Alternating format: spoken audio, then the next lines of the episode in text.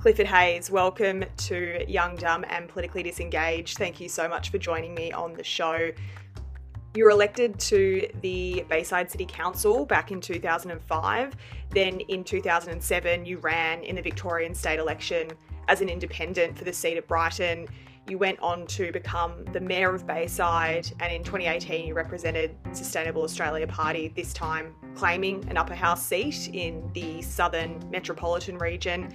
And from what I can see, you're very focused on restoring planning powers back to local communities and fighting for better development and infrastructure outcomes, um, as well as sort of wider climate issues and concerns around population growth and immigration, among some other points of focus as well. Um, if you would tell us a little bit more about you and, and who you are. I was in the film and TV industry before this, so uh, I worked as an editor and a producer, and um, I I got interested in politics. It was over a development issue where uh, just close to here in Brighton, my mum had a house uh, around the back of Bay Street, and uh, she had this you know, uh, croquet lawn, a sort of a, a, sports area at the, at the back of her place. That got sold. They sold the croquet club, and we heard a developer had bought it, and they were going to put townhouses on it. No one was too um, upset about it. This was pretty, oh yeah, no worries. Uh, then suddenly we heard that the whole project had changed hands and someone was going to build a five story building with 100 apartments there. And uh, the whole street arced up and went, oh no, we've got to fight this, we're going to protest and all this sort of stuff because it was mainly single houses and had been for a long time, single story houses. So people were pretty fired up about it and they said, you know, they can't do that, you know, they can't build that high in Brighton. So we went to the council and they said, oh no, no, no, it's, um, it's all going to happen. This is Melbourne 2030, it's the new state government plan. And we go. Uh, and then we found out that the council had uh, this new structure plan for North Brighton, and uh, there were about five or six sites where this was going to happen around around the streets here. And there was a lot of upset about it at the time, and we said uh, the council elections were coming up, and we had a group of about 50 people that were into letterboxing and organising and writing letters to the mayor and the councillors. And so the council's not going to do anything about this; they're, they're for it, and uh, we thought uh, we should, you know, you know, give the local councillor a scare and run someone against them for council, and no one wanted to take the job, so I took it on, and uh, surprise of surprises, you know, there was a lot of people that supported me over the issue, and then the story went on that once I got onto council. I was just said, oh, you know, we'll, we'll institute, you know, we found out what to do under the planning scheme. We need to get height controls in and uh, have them put into the planning scheme. And uh, as soon as I got in, uh, the chief of planning and the chief executive said, "Well, no, you can't do that. You can we can pass height controls, but the state government will, will never let us have them." So that was the beginning of the real battle that we realised that we were up against the state government. And, and all the councillors really came round and supported my point of view. Everyone, they saw that it was a big matter of concern in Brighton. The same thing was earmarked for Hampton and Sandringham. And Bayside Council pretty well was all about introducing heights at two and three stories and four stories in some areas. And the government was going, we'll, we'll not, we won't give you those height controls. We, we, we want a pretty well left open slab. We might give you six or eight story height controls. oh, we don't want that.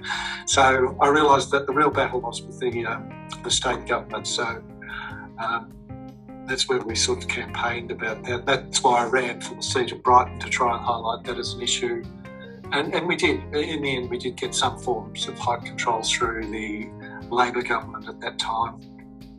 And um, the, the, the, battle still goes on. There's still really no real height controls in these, in the shopping centres, but in the surrounding areas, I think it's a mandatory. Uh, two stories now, most of the areas, three stories in, in the so called activity centres.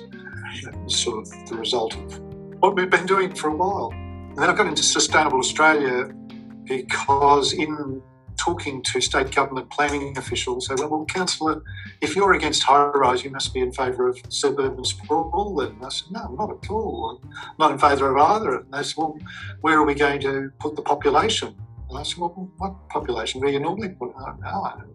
Uh, we've got a lot of population to deal with. So I started looking at the figures and saw how um, population growth had really ramped up since the early 2000s in, in Australia and in Melbourne. And Melbourne was growing at a huge rate and thought, well, this is the real issue behind the push for more and more heights and more and more suburban sprawl and all that sort of stuff. So uh, I, um, I, I don't know how I found Sustainable Australia, but I got in contact with them, and uh, we talked, and then decided I would um, I'd, I'd, run for Sustainable Australia, and they, they were happy about that. And I ran in a in a Senate election. I think that was 2010, maybe 2010, 2011, and yes, I ran a, I ran a couple of elections for Sustainable Australia, and finally got finally got a Guernsey at the uh, last state election planning is still my number one issue, and, and it's more it's about local democracy because what we found was not only did most uh, most things that council rejected would be approved at VCAT uh, against the wishes of the local community and the council in a lot of cases, um, and then you could not get any planning scheme that the council had legitimately uh, argued for and, and set out and done all the work through the state government if they didn't like it. So the issue was planning planning should be local, local wishes should be respected. And, and that's that's something that I took to the election and as part of a Sustainable Australians Party platform too.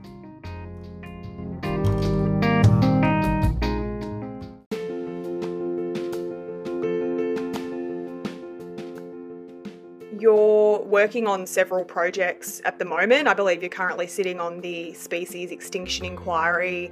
You've just passed a motion to obtain a Heritage and Planning Inquiry, and you've raised several other issues in Parliament in recent times as well. Your concerns around fast tracking of planning applications, urban sprawl, creeping into green wedges, protection of heritage homes, and overdevelopment. And I saw on social media, I think just yesterday, I think it was, you were down in Arthur's Seat voicing your concerns about a proposed quarry in the region there as well. Um, tell us more about, yeah, tell us more about it. Tell us, tell us more about what you've been up to. I'll start with Arthur's Seat. We went down there to have a look at um, a quarry site. We'd been told that there was a plan to build this quarry at Arthur's Seat, and I was sort of picturing sort of some rocky land, a bit scrubby, where you could imagine bulldozers going to work and digging out a quarry.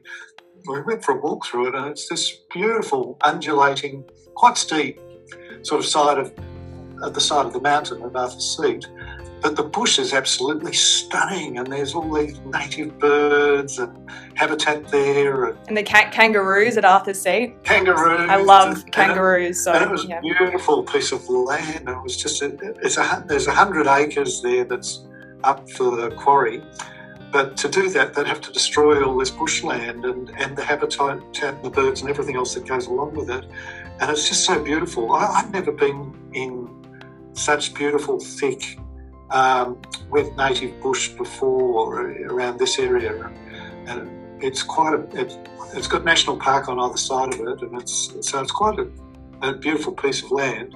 Uh, to see a quarry go there would be an absolute travesty, I thought. And uh, I've been sitting on the, um, Species Extinction Habitat Decline Inquiry, and we're hearing how our bushland, our forests are just being, they're either disappearing or they're just being incredibly changed by man and what man's been doing in these places, especially with extractive industries and things like that. So I, I was pretty passionate about this quarry, and I, I was thinking, well, you know, we've really got to reverse this. We've got to stop destroying uh, habitat because well, this is something to do with population growth too, because as we've got gone up in success, like the population growth worldwide is exponentially rising, and in Australia too.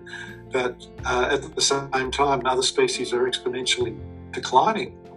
Um, so this was something that was uh, quite, you know, quite striking, and, and I think that the way we're managing, the way we're managing our environment and uh, how we're managing uh, agricultural use, and even urban sprawl extending out and going along the coastline now, threatening koala habitat, is uh, it, it's an urgent matter for um, for our politicians, really. But um, so much, there's quite a few good laws written about about the environment, but when it comes to putting them into practice, making the right decisions, we seem to make decisions along economic lines all the time rather than looking at the long term environmental effects of what we're planning to do. So it's a very big issue for me for, and for our party. We are an environmental party.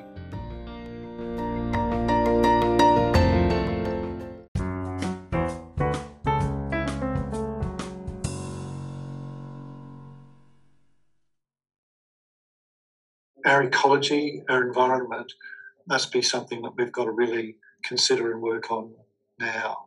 That, that should be at the forefront of what we're doing and where we head our industries. There's a huge amount of work to be done in environmental restoration, re, uh, re, reforestation, trees, things like that. And we could put a lot of people to work in that area if we turned our, our hearts and our minds to it.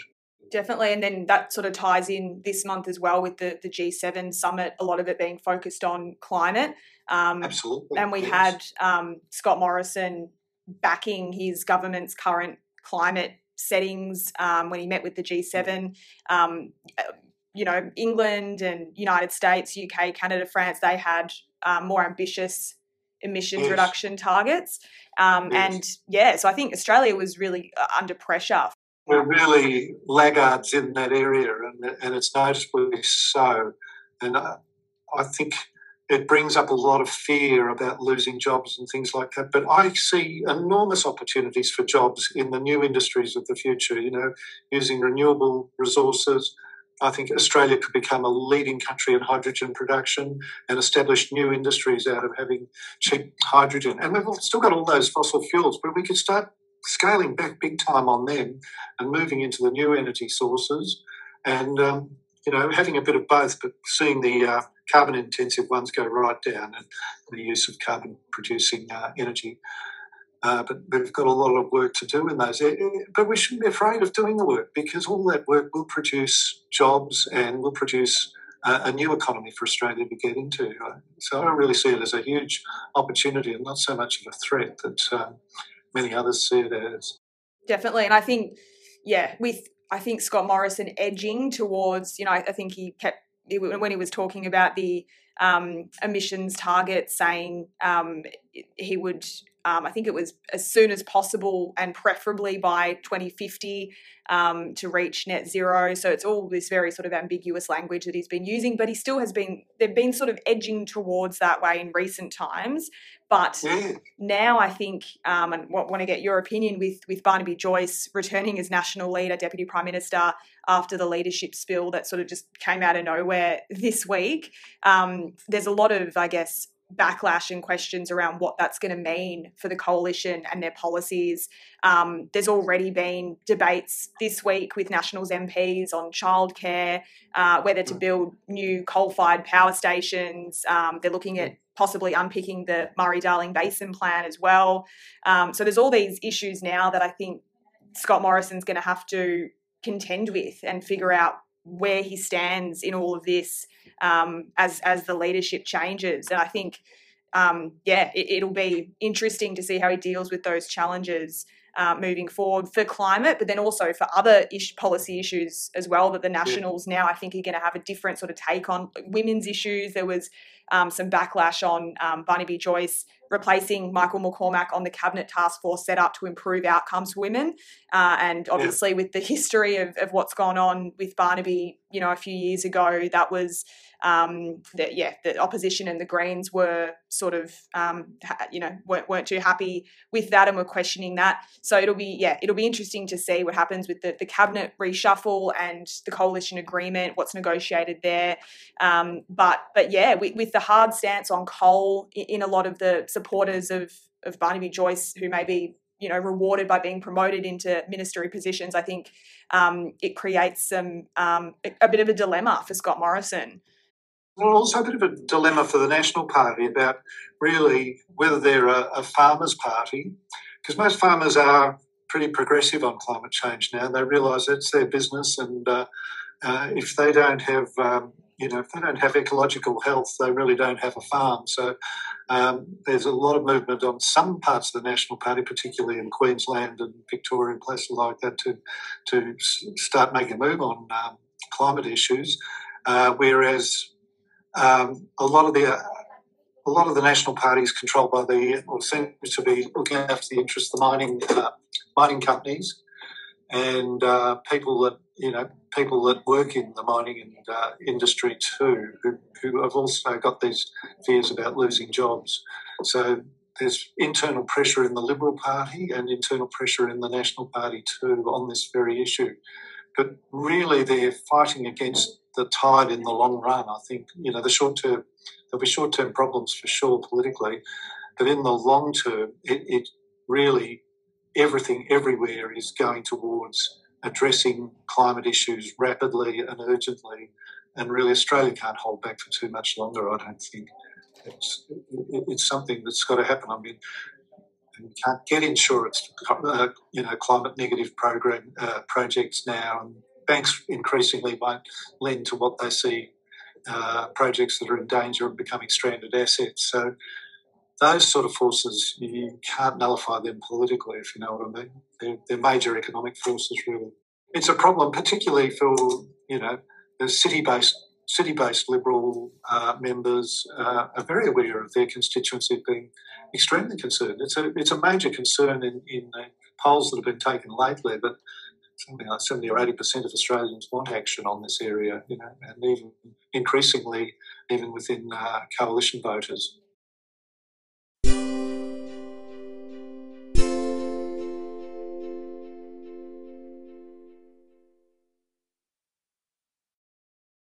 Um, we had obviously our, our, lockdown here late last month. Was it our? I think it was our fourth lockdown.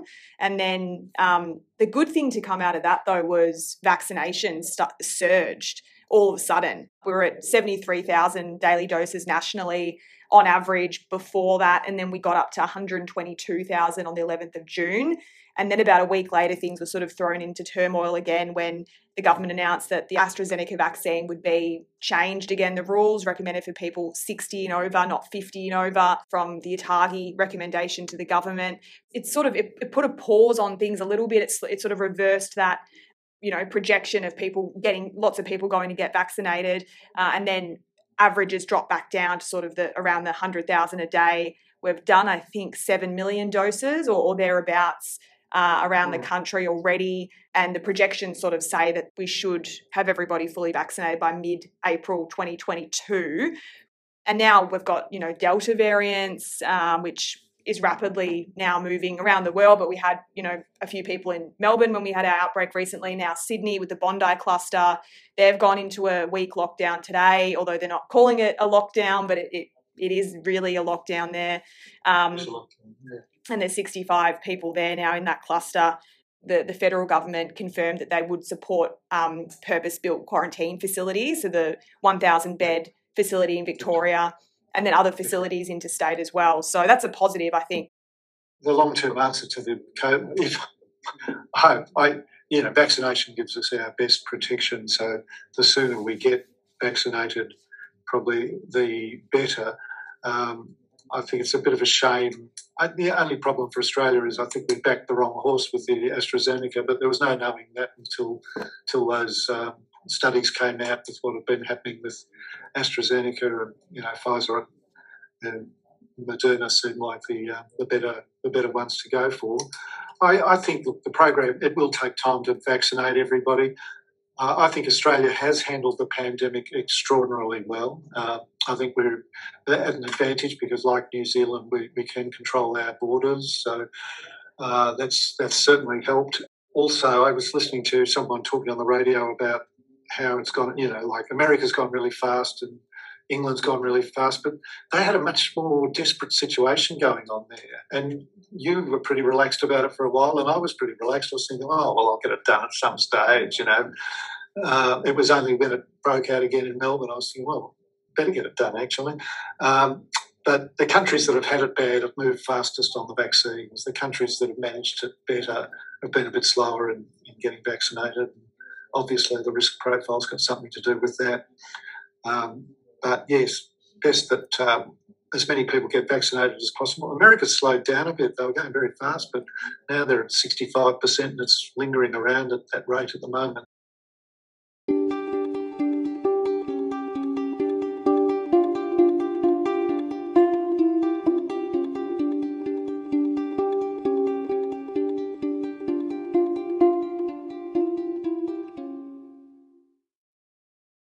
You, tweeted few weeks ago, you said that the problem is the quarantine strategies haven't improved. They are still as reckless and idiotic as they were from day dot. We send away animals from overseas to remote quarantine facilities, but humans go into hotels in extremely high density areas. In the old days, they had a quarantine station down at Portsea. I don't know if you remember that. That's when where ships would unload the sick people there until they got well. And we should be doing the same. We shouldn't have the quarantine at hotels in the city. We've got to have a very good quarantine system. It's not it's not really good enough. We can't really let cases slip through the way they have been and cause the mayhem that they do cause. Because I really think the only way to treat it is with short, sharp lockdowns at the moment you know, this whole idea that we can live with a certain amount of uh, COVID circulating at the moment doesn't seem realistic. But I do think, I do think for now, um, having a really good quarantine system, having strict border controls, you know, not being too ambitious. I think we've got to say to people, if you want to go overseas, yeah, fine, if you have to go, but when you can get back in is up in the air. Really, we can't really guarantee that you can come back in two weeks' time or something if you go to a country with very high COVID um, COVID cases. So there's a lot of complicating factors in it, but I uh, I think Australia's doing well. But I think the call to open the borders and let just let everything flood in and everything go back to how it was at the moment is very is premature and the community health has to come first in, in all our decision making. So I say that's about planning and it's about the ecology. You know, we've got to look at the health of the health of the ecology, which is our health too, and put our, uh, the health of our communities forefront of the uh, decision making process, which I think we've done really well in Australia.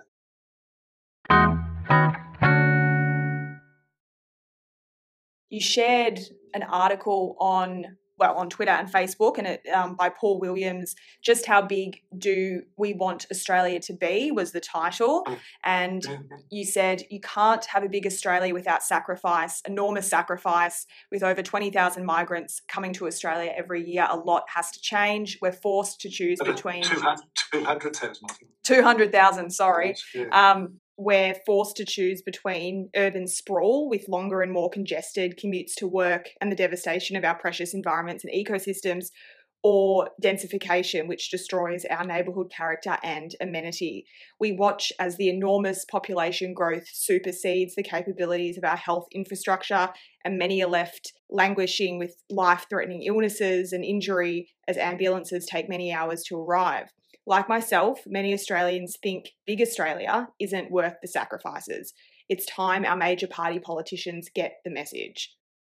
Yeah, all those things in the article are, are things that our party is concerned about. The declining, um, decline residential amenity in the cities, the congestion, uh, environmental damage, competition over the use of facilities. A lot of people say you need you need to be growing the population for GDP growth. That's not true. Most countries don't grow their population for GDP growth. We're one of the few that purposely do that. Really, you're growing, you may well grow the GDP measures activity, which is not a good measure of well-being at all, but um, getting less and less GDP per head. So really, our our living standards, in a way, maybe not cash-wise, but in many ways, our living standards are, are slowly being whittled down as we try to cram more and more people in. So I'd be saying let's let's slow down on the growth and see how we be, can best manage what we're doing now.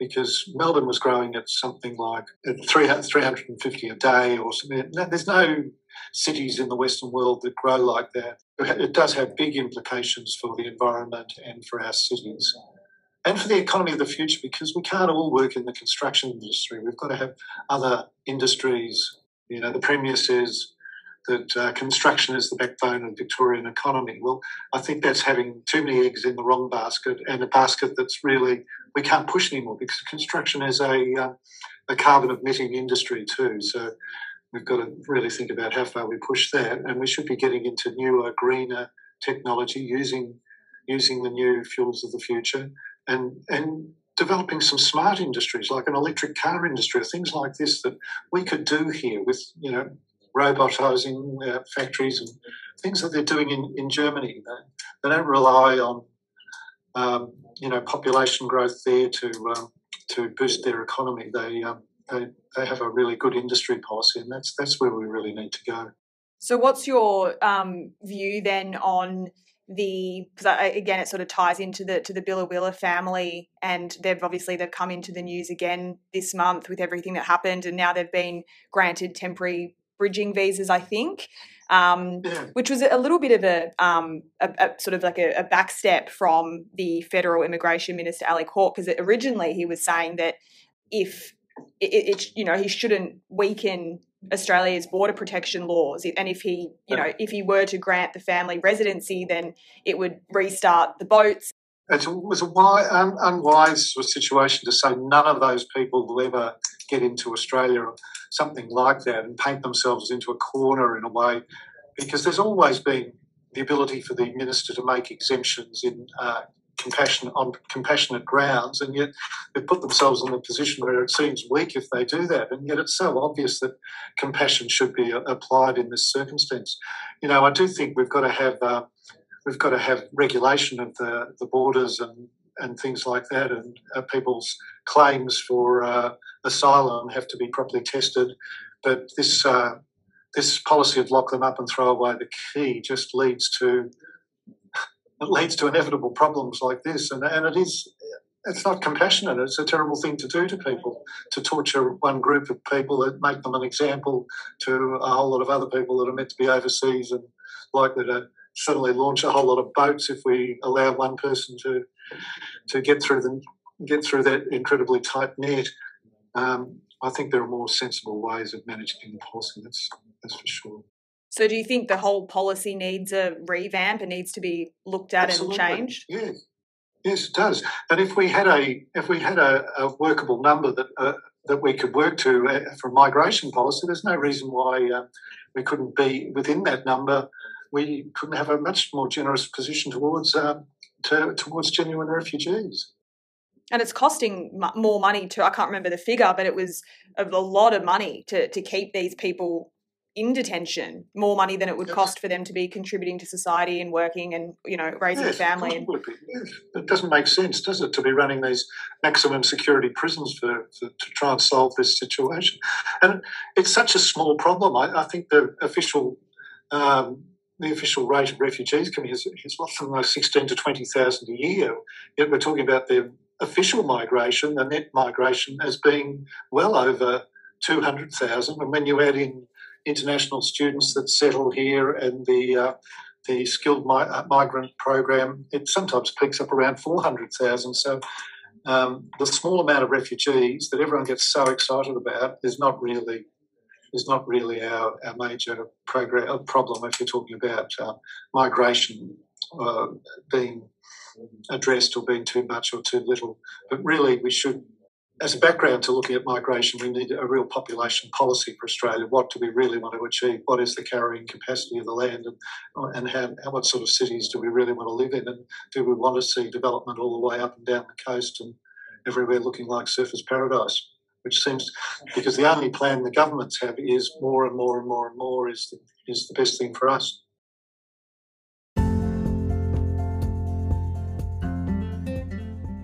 Clifford Hayes, thank you so much for being on the show, for taking the time to chat with me. I've really appreciated hearing your thoughts and insights.